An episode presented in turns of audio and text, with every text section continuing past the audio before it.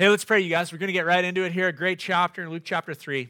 Lord Jesus, we just come before you. And uh, again, Lord, we just want to uh, hear from your word. We pray that your Holy Spirit would speak to each one of our hearts and minds. Lord, we just thank you that uh, your Spirit can take the word and, and bring application for every one of us. And so, Lord, we open our hearts to you. Pray that you'd give us eyes and ears to see and hear the wonderful things that are in your word, and that we would be led to you, Jesus. That's our desire, um, that you would come to the forefront. And so, Lord, bless this time in Jesus' name. Amen.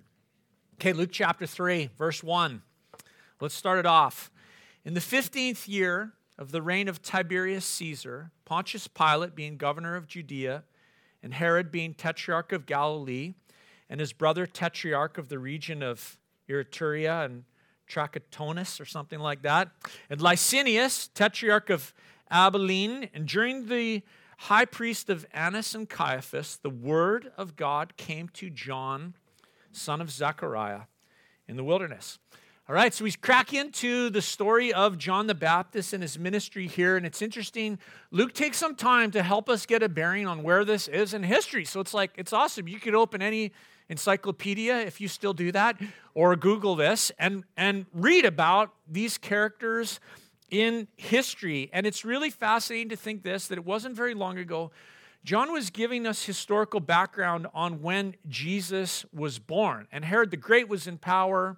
Um, Augustus Caesar, Caesar Augustus was ruling Rome. But 30 years have gone by and some things have changed. And one of the things Luke tells us is that during the time when Jesus was born, it was in the fullness of time, that it happened at the fullness of time. And we, we talked about that through Luke chapter 2. So, you know, when Jesus was born, again, Caesar Augustus was in power, the Roman Empire was really at its peak. It was at its peak, Pax Romana, the whole thing.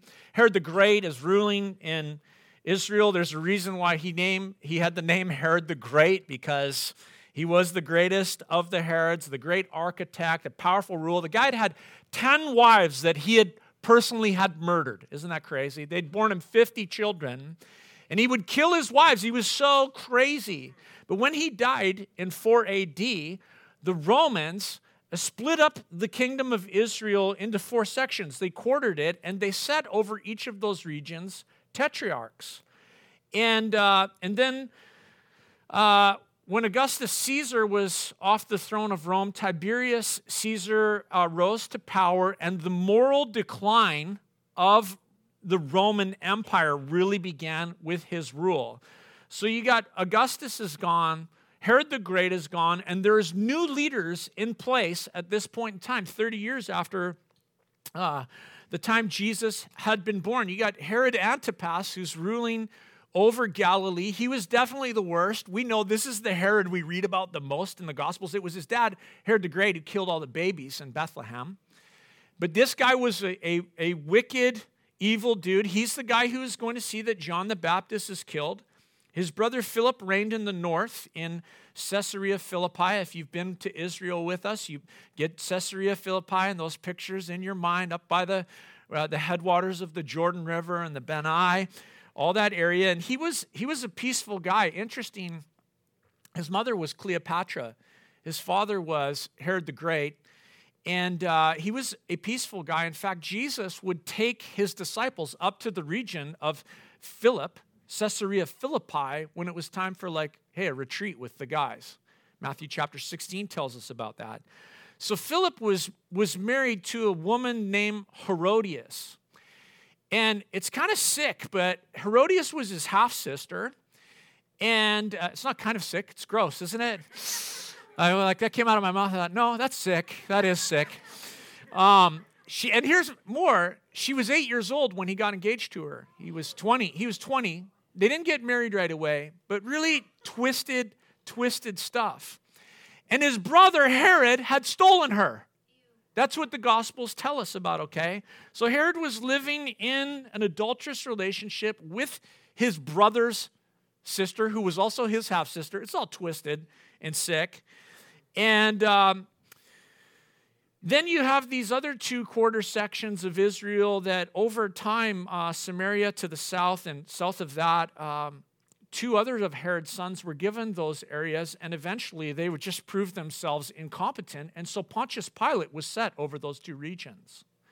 And Pontius Pilate was, uh, his history is interesting because he started out as a slave. He wasn't a free man in Rome, but he had earned his way or purchased his freedom. He'd gotten political, he'd got into the game, and he had got himself appointed as governor of Israel and particularly over these two tetrarchs. And uh, there it is. That's what's happening in Israel. So to say that there was no king in Israel, I want us to see that. That's why I tell you this. There was no king in Israel, there were tetrarchs.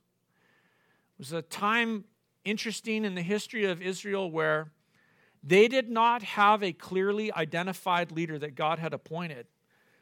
Spiritually, things were weird too. You had two high priests. That's what we just read. It's like, where have you ever read that in the Bible prior to this? And I'm going to tell you, nowhere.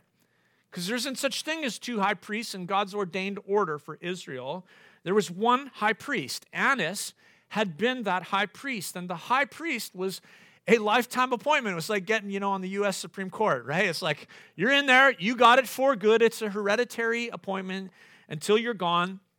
And what had happened was that the Romans wanted someone that they could push around, they wanted someone that they could control, so they disposed of Annas, the rightful high priest, and they tried four of his sons.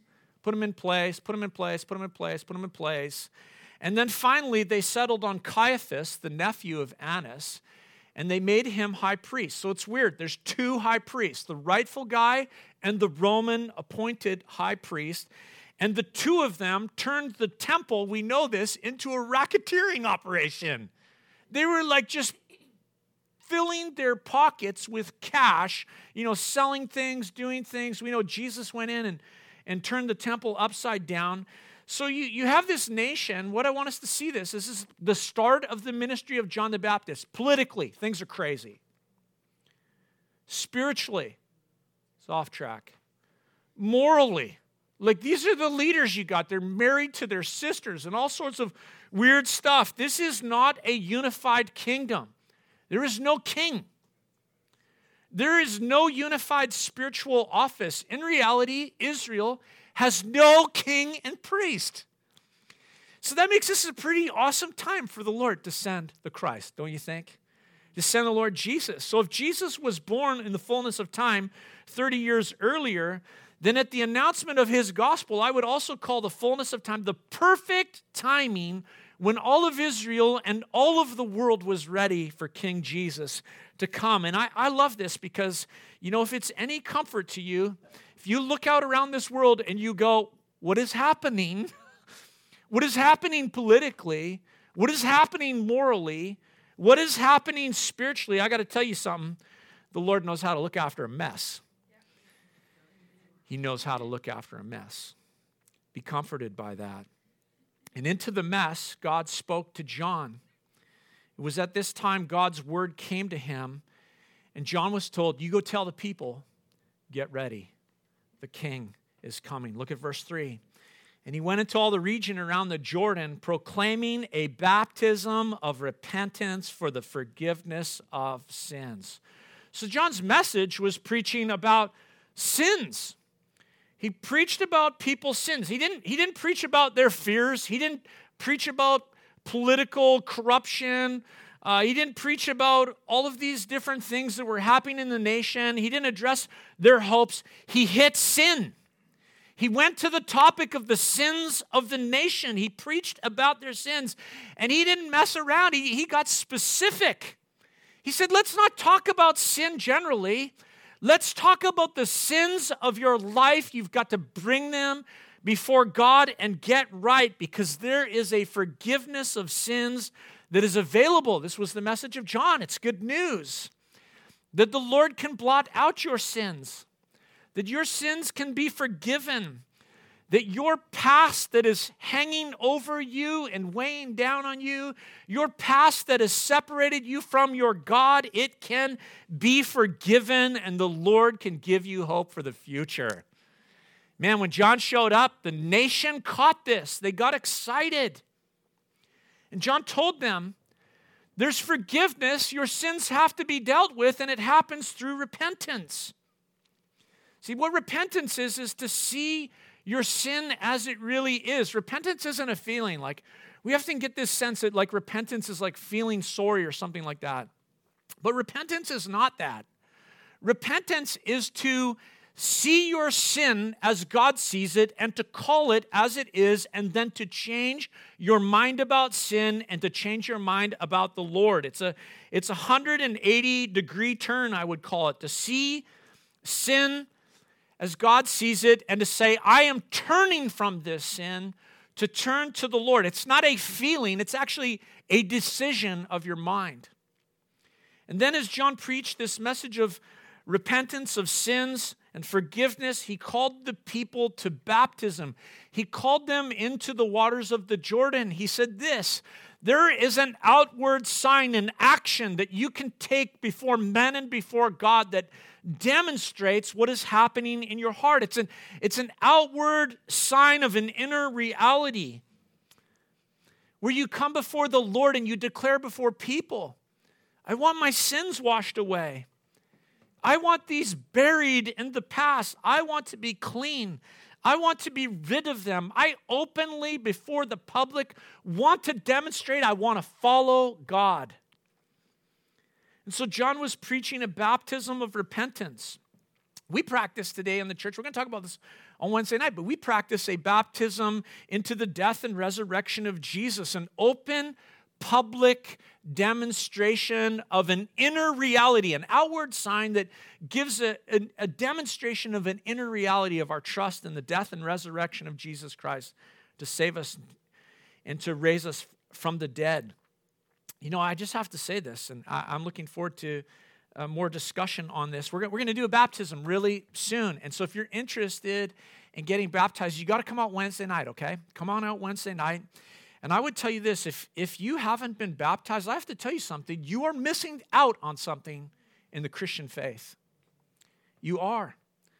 You're also missing out on the fact that Jesus commanded, he commanded that those who follow him be baptized, that they enter into the waters of baptism. There is part of the application of the good news, the gospel that is missing from your life if you have not been baptized in water and made a public demonstration of your faith, a public confession of your faith in the Lord Jesus Christ.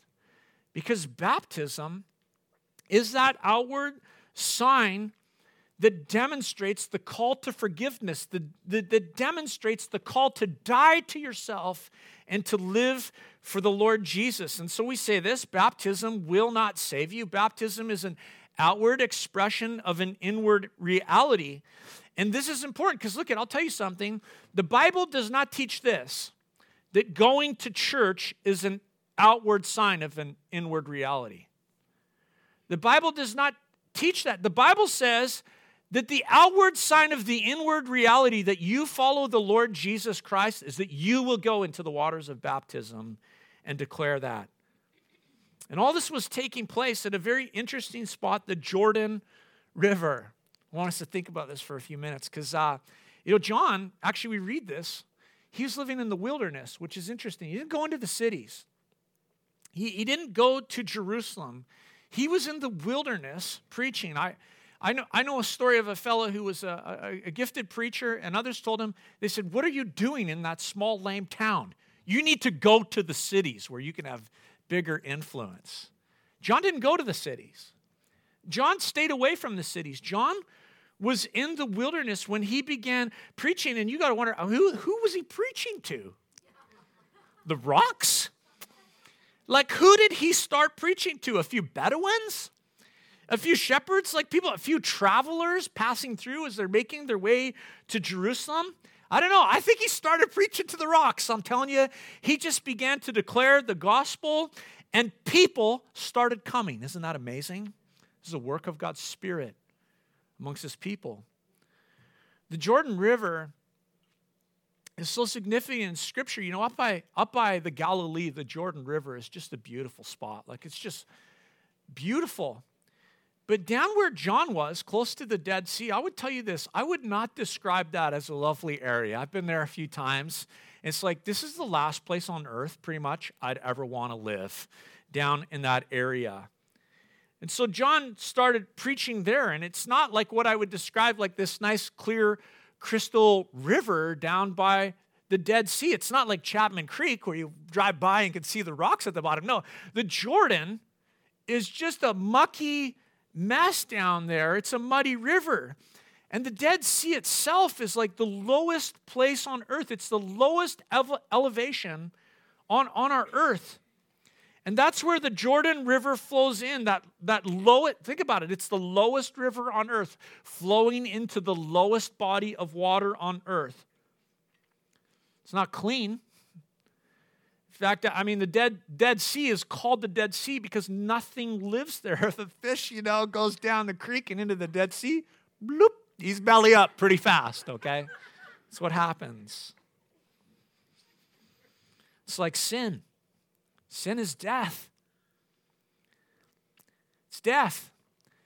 And God led the people to the lowest place.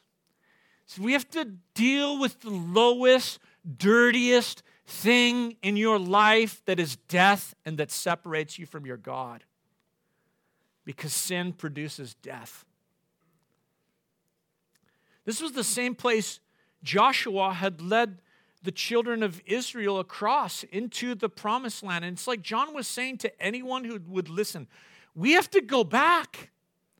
We have to go back to where we started with the Lord, and we've got to deal with our sins. And the crowds came to him, and they came in the filth of their sin, and they went into the waters of baptism, and they repented because sin had muddied the water.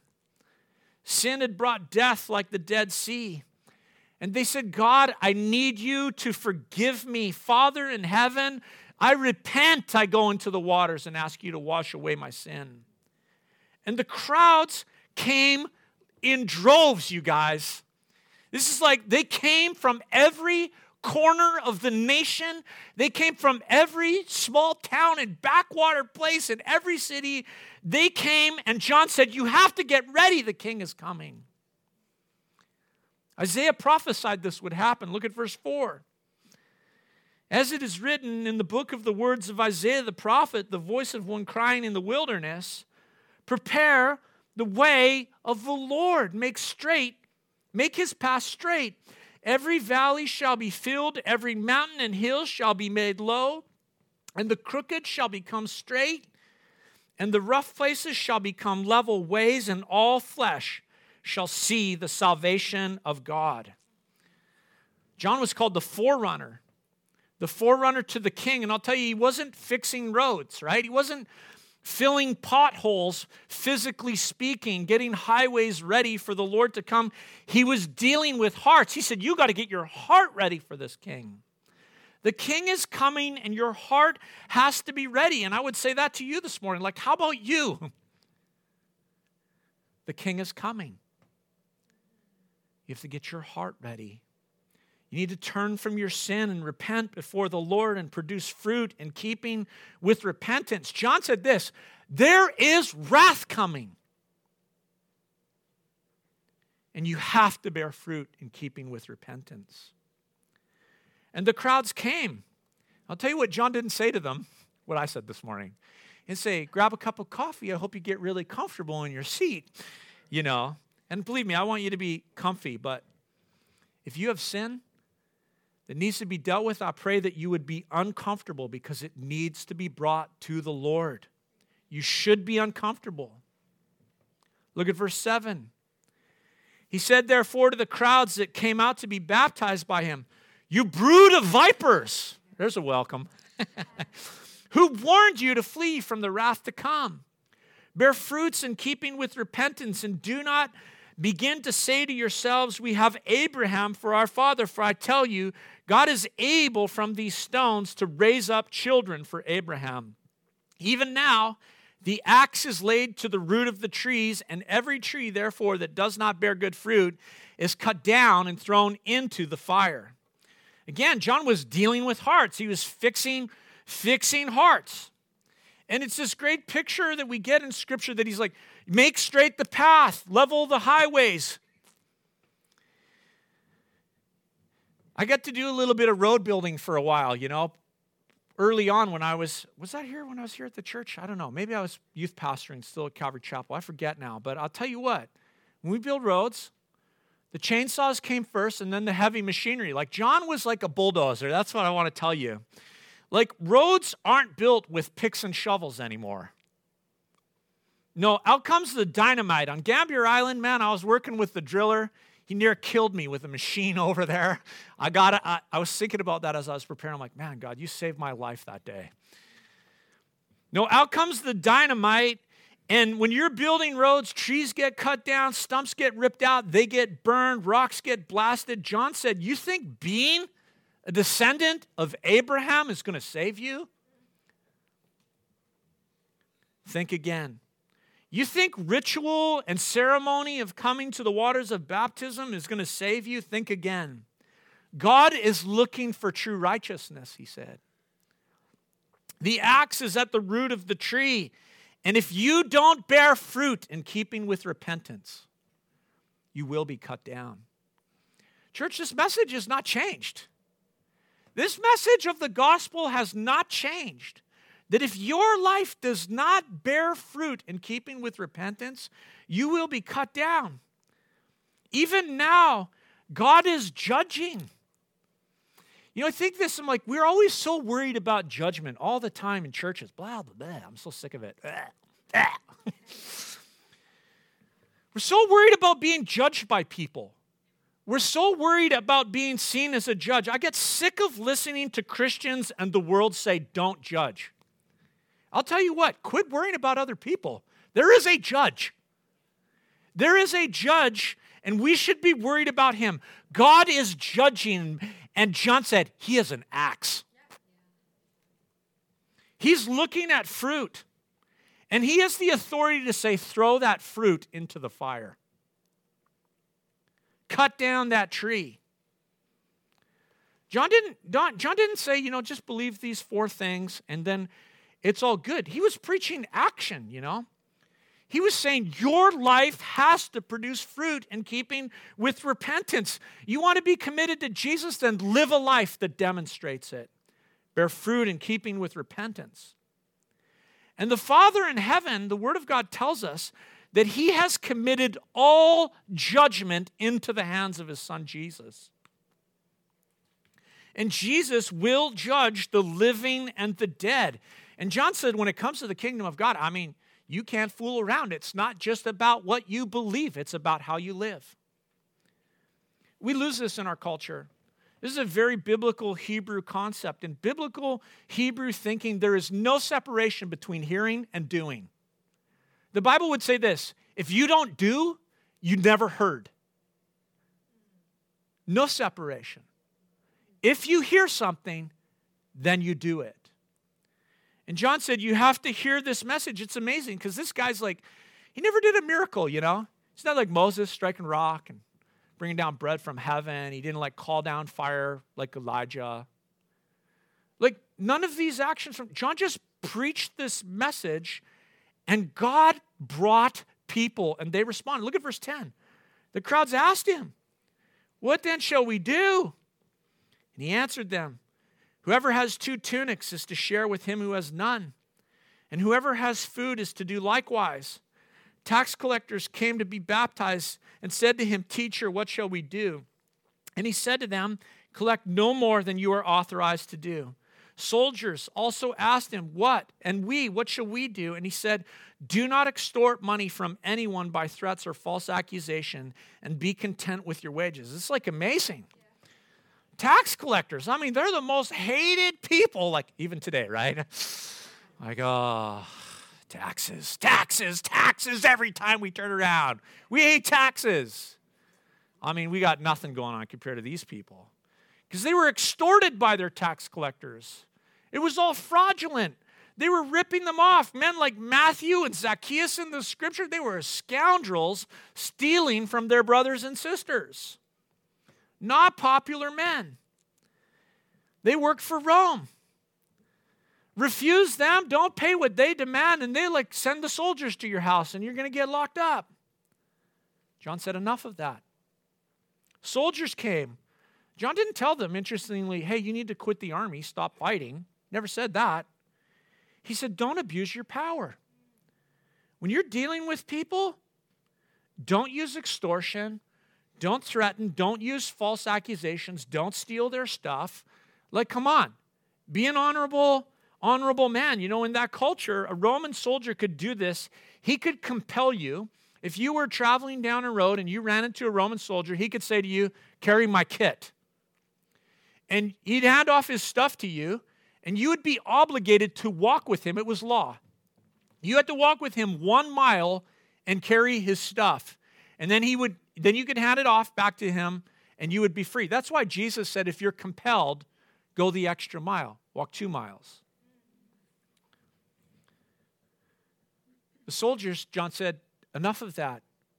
Don't abuse people. Even this is Simon of Cyrene. Remember, he was compelled to carry the cross of Christ. He had to, it was law.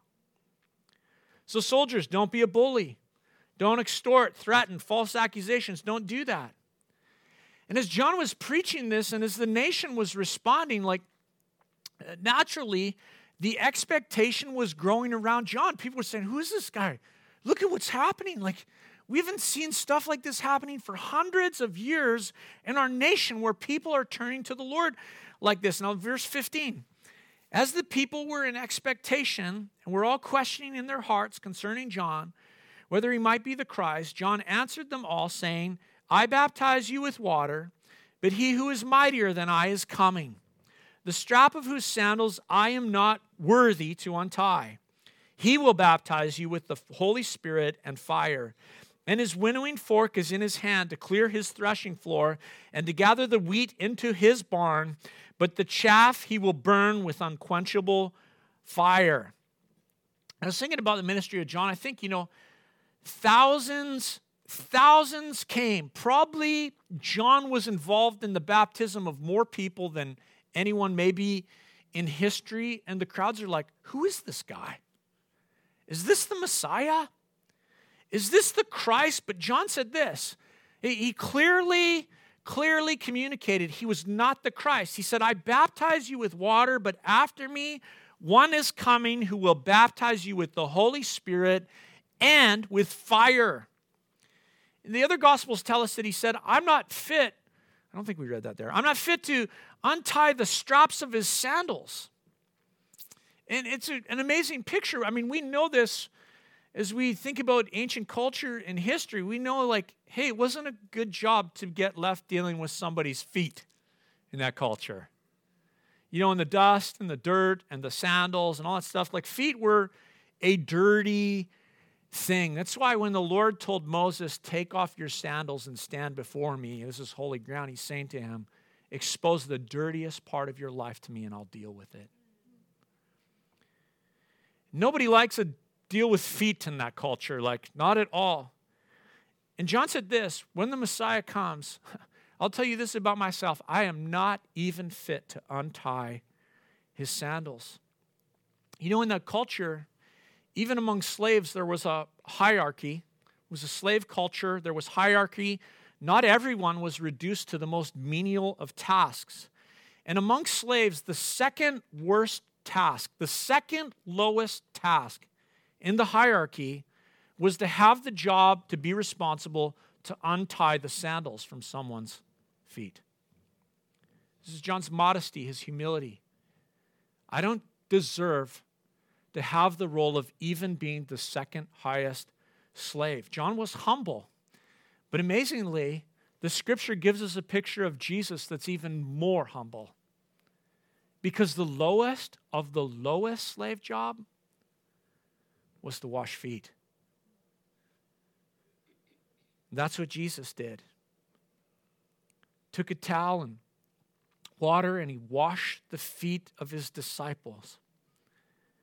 So John preached this message there is one that is coming and he is greater than me. And John clearly confessed, I am not the Christ. He said, My ministry has to do with baptism, it has to do with calling to you to repentance from sin and, and forgiveness. And I guess in this sense, I, I deal with your past. I am helping you deal with your past and get ready for the coming of the king. But when the king comes, He's going to deal with your future.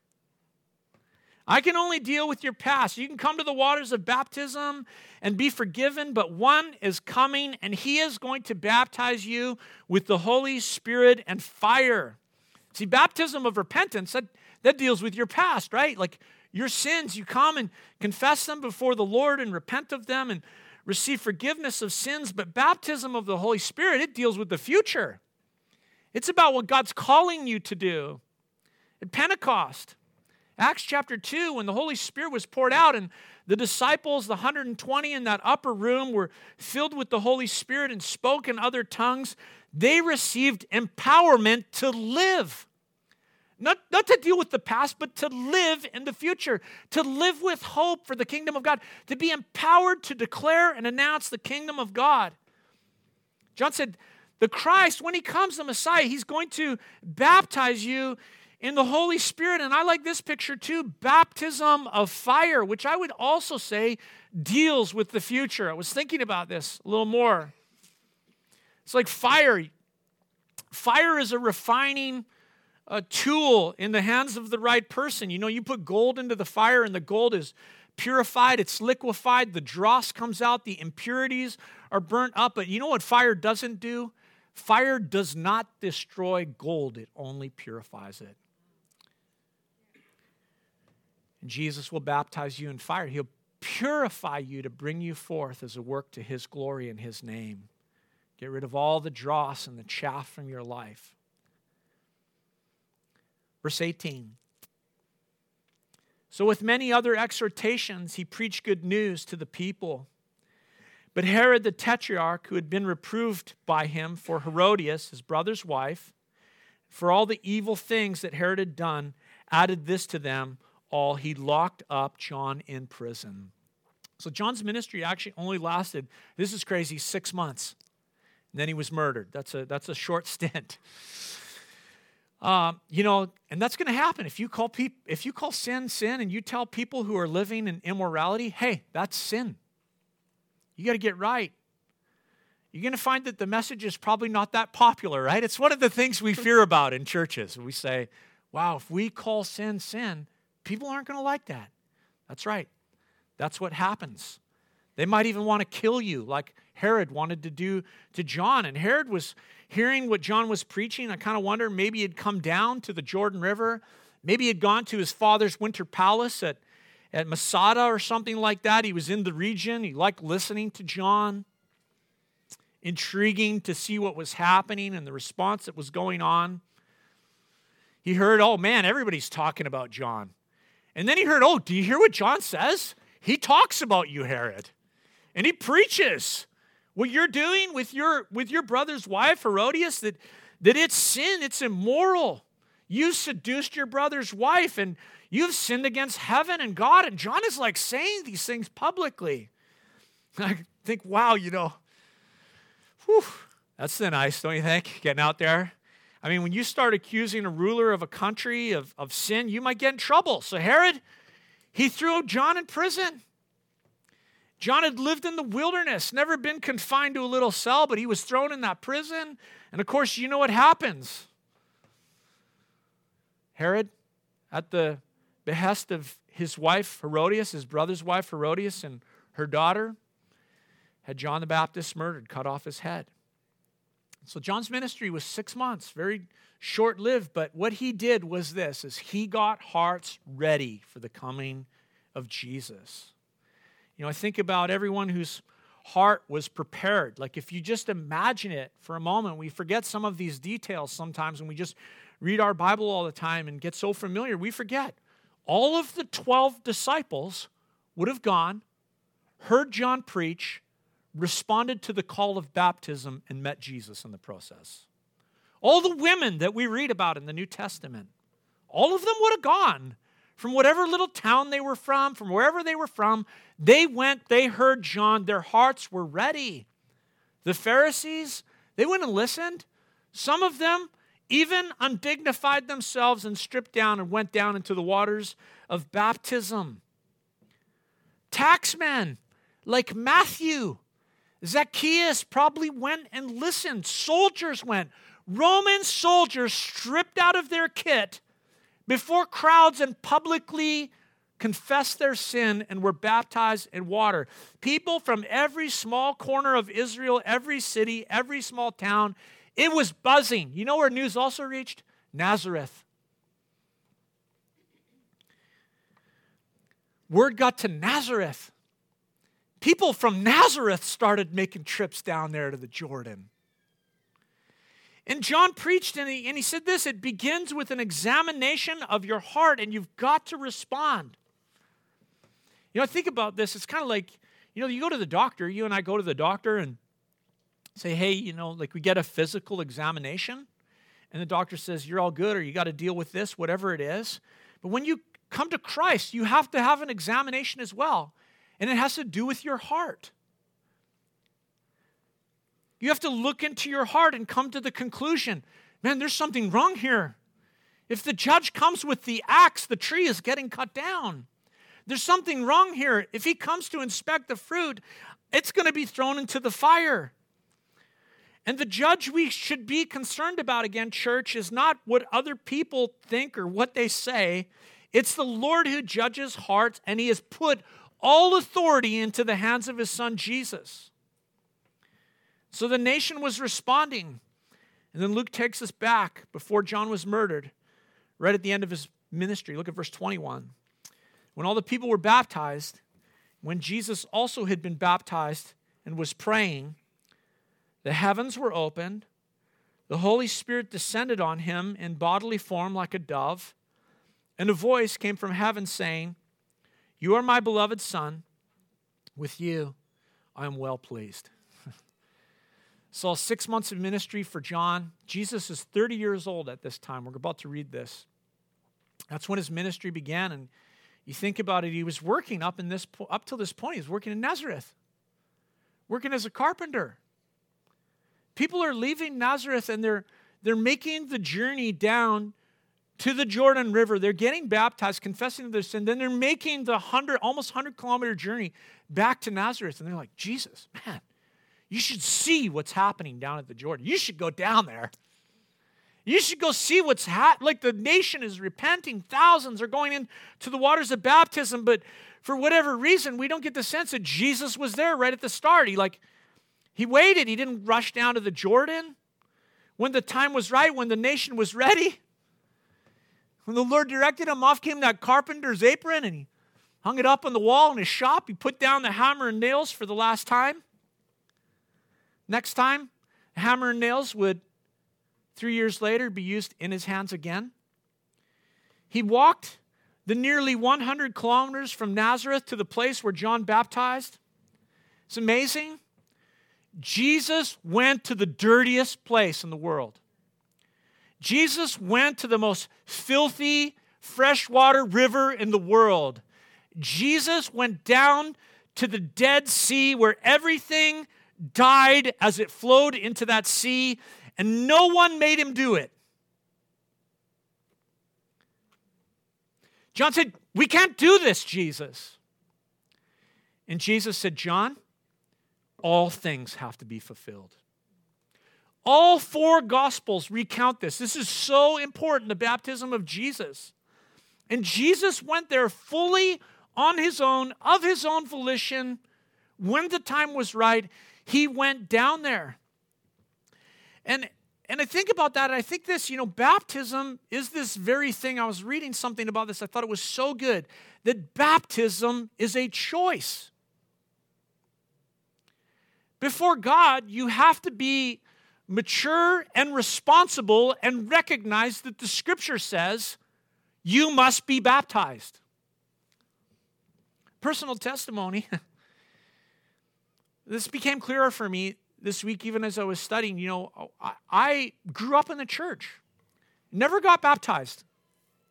For whatever reason, I just never did.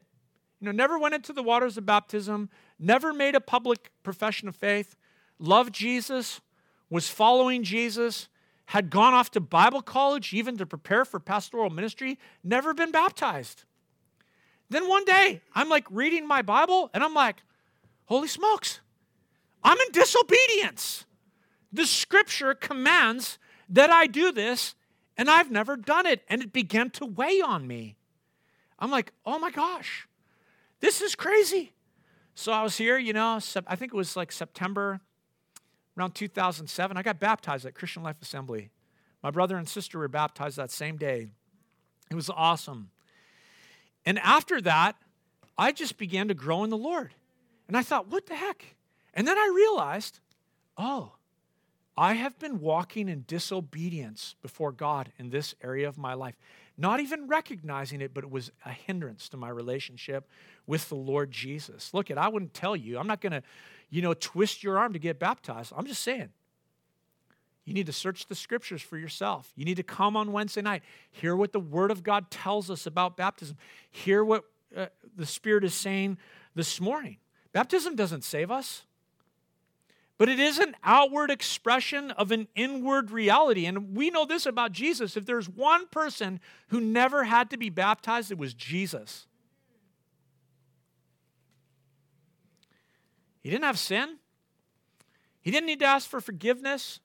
There was nothing that he had to repent of, but the Word of God tells us that He said this is proper, that all things would be fulfilled. And there's amazing things that we can learn, you know, like associates a, with John and his ministry. This is the launch point of Jesus' ministry. It's inspiration for you and I. It's like, well, if Jesus got baptized, why would I not be baptized? It was his identification with us, going to that dirty river, that dirty area. And what happened for him? A blessing came from heaven. Luke puts real emphasis on this all through his gospel. I've mentioned this already some of the weeks before, Luke places emphasis on the ministry and work of the Holy Spirit. And, and Luke says this the heavens opened that day. It's like, I don't know. So in my mind, it's like, it must have been cloudy, overcast, you know. And the heavens, the clouds split like the Red Sea. And light shone from heaven, and the Spirit of God descended upon him in the form of a dove. A voice spoke from heaven. This is the, this is the only time in Scripture that the Spirit of God takes a physical form. And a dove and lands on Jesus. A voice spoke from heaven, identifying Jesus and approving him. This is my Son with whom I am well pleased. We know this the, the Spirit anointed and empowered Jesus for his ministry. At, at, his baptism, he received assurance from his Father in heaven You are my Son. I approve of you. With you I am well pleased because you are following me in obedience. And I think this about baptism. Baptism begins with recognizing God is not pleased with sin. And sin needs to be repented of and turned from. The sinful condition of our lives has to be dealt with. And then we come to Christ in repentance and faith, and we identify ourselves with the death and resurrection of Jesus. And I'll tell you what, when a follower of Jesus does that, the Father in heaven is pleased. Identification with Jesus is to be a member of the family of God. Jesus said this if you can't confess me before men, I won't confess you before my Father in heaven. Now let's read through here. We'll, we'll wrap up pretty quick. The genealogy of Jesus Christ. You know, I'm, I'm sure you, if you were looking ahead, you were excited about this part. You're like, oh, I can't wait for the genealogy. Okay, verse 23. Jesus, when he began his ministry, was about 30 years of age. We'll just draw a couple things from here and we'll, we'll wrap it up and get ready for the worship team. Jesus, when he began his ministry, was about 30 years of age, being the son as was supposed, of Joseph, the son of Heli, the son of Matthat, bear with me, the son of Levi, the son of Melchi, the son of Jannai, the son of Joseph, the son of Mattathias, the son of Amos, the son of Nahum, the son of Esli, the son of Naggai, the son of Maath, the son of Mattathias, the son of Simeon, the son of Josech, the son of Joda, the son of Joanan, the son of Rhesa, the son of Zerubbabel, the son of Shealtiel. Remember those guys? They were pretty important in the rebuilding of the temple and the walls of Jerusalem in the days of Nehemiah and Ezra. The son of Neri, the son of Melchi, the son of Addi, the son of Cosam, the son of Elmadam, that's a weird one, the son of Ur, the son of Joshua, the son of Eleazar, the son of Joram, the son of Matthat, the son of Levi, the son of Simeon, the son of Judah, the son of Joseph, the son of Jonam, the son of Eliakim, the son of Melea, the son of Menna, the son of Mattatha, the son of Nathan, the son of David, the son of Jesse, the son of Obed, the son of Boaz, the son of Salah, the son of Nahshon, the son of Amminadab, the son of Admin, the son of Arni, the son of Hezron, the son of Perez, the son of Judah, the son of Jacob. Yeah, that's right, you can cheer on. The son of Isaac, the son of Abraham, the son of Terah, the son of Nahor, the son of Serug, the son of Reu, son of Peleg, son of Eber, the son of Shelah, the son of Cainan, the son of Arphaxad, the son of Shem, son of Noah, son of Lamech, the son of Methuselah, the son of Enoch, the son of Jared, the son of Mahalalel, the son of Cainan, the son of Enos, the son of Seth, the son of Adam, the son of God. We're cheering for Jesus. It's amazing, you know, these genealogies, it's like, oh man, why are these in scripture sometimes? You know, I know, I know the temptation. You're in your quiet time. I just arrived this week in my quiet time at First Chronicles, and I thought, oh, take a deep breath, you know. Gonna get into these chapters and go through these genealogies. It's interesting, gene- Jesus' genealogy is told twice in the gospel accounts. Matthew has it recorded, but what's interesting is Luke's genealogy is different than Matthew's genealogy. If you take the two of them and put them side by side, I mean, they're different. Yeah, they're the same from, from David going back to Abraham, but after David, uh, Matthew only goes from David down to Jesus' birth. It's different. Well, here's the difference, okay? If you're wondering, this is actually Mary's genealogy. This is the genealogy of Mary. It says, as was the son of Joseph, so it was supposed. So the scripture gives us both the legal and the spiritual lineage of Jesus, bringing us back and showing us that he is the son of David, that he is the rightful heir to the throne. So you have Mary's family line, and Mary's family line goes back to King David through his son Nathan. And Joseph's family line goes back to, through, uh, to David through Solomon. And there's a lot of details and a lot of interesting things on why the scripture does this. And for the sake of time, we're not going to uh, look at that this morning. We can chat about it tonight at prayer. Come to prayer, we'll talk about that, okay? Because uh, there's some cool stuff to do with that and why the scripture does that. But the difference happens at Nathan. But then one of the other differences about Luke's genealogy that I want to point out to us this morning is this is that it goes all the way back to Adam. And it says the Son of God. Adam formed of the dust, God breathed into him. The Son of God. This is an interesting thing. It's like men and women made in the image of God. We are sons and daughters of God by God's design. And so, you know, you kind of wonder, this is where I'm going to wrap. Sorry, I'm a little long this morning. But I think this is really important. Why did Luke place the genealogy here? Why right here? Because Matthew started with it. So, why is this genealogy here? Well, there's two important things, two identifications that were given about Jesus. Firstly, a voice from heaven said, Son of God. Secondly, a genealogy said, Son of God. One is to do with his deity, and one is to do with his humanity. It's beautiful.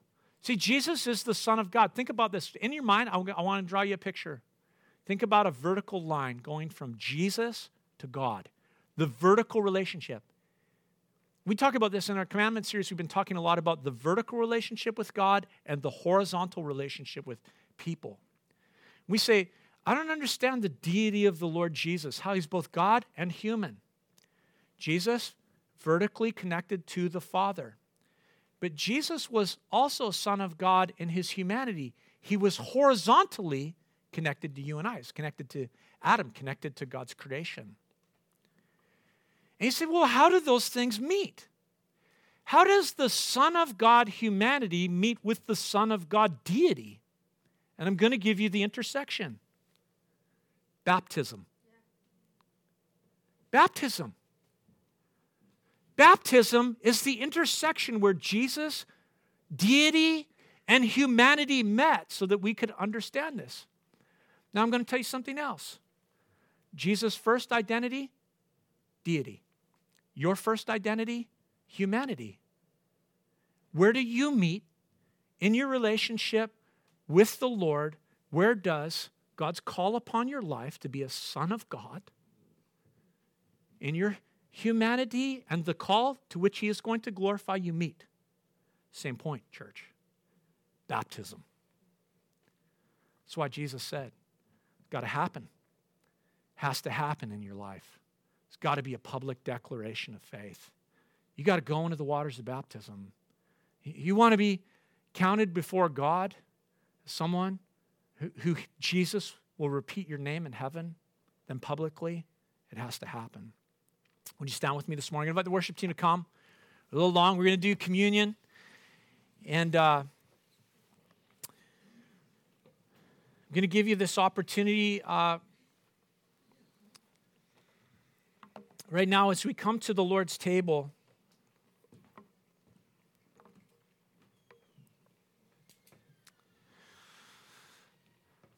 We got to look into our own hearts. That's what the scripture says. Just like John declared, Paul declared. He said, You can't come to the table of the Lord in an unworthy manner. You bring, get this again, you bring judgment on yourself. So the Word of God instructs us to do an inward heart check, to say, Jesus, well, there it is. That sin, that thing your Spirit's pointing out to me, I got to deal with it right here and now. And we take time, we search our hearts, and if there's areas of sin and confession that need to happen, we deal with it. And then we come to the table of the Lord and we identify ourselves with the death and resurrection of Jesus, with the body and blood of Jesus, because in Him we have life. And so this morning, here's my, just my simple instruction to you. If you know the Lord Jesus, your heart is right before Him, you come to the table and partake with us this morning. If you're visiting here for the very first time, the second part of the instruction is this if you don't know the Lord Jesus, then look at you need to you need to refrain because you'll eat and drink judgment on yourself. But the third part is this if you want to know Jesus and you want to have your heart right, then you spend some time before God and say, Jesus, can we deal with this sin? I confess it. I call it what it is. I repent of it. I turn from it. I, I invite you to be Lord of my life. Then you, you come, you identify yourself with the death and resurrection of Jesus by partaking in the table with us this morning. So these guys are going to lead us in worship as your heart is ready, come to the table. Let's pray. Lord, Lord, we want to be identified with you. Want to be seen as those who have hearts after you, Lord. We want our lives to produce fruit in keeping with repentance. Lord, we want to have healthy roots. And so, Lord, we, we invite you by your Spirit this morning to dig around in our hearts and our lives. Holy Spirit, we invite you Search our hearts. Search our hearts, Lord. Let's let us before you deal with our sin and have hearts right so that we can celebrate with you at the table. And so, Lord, we thank you for your word to us this morning. In Jesus' name, amen.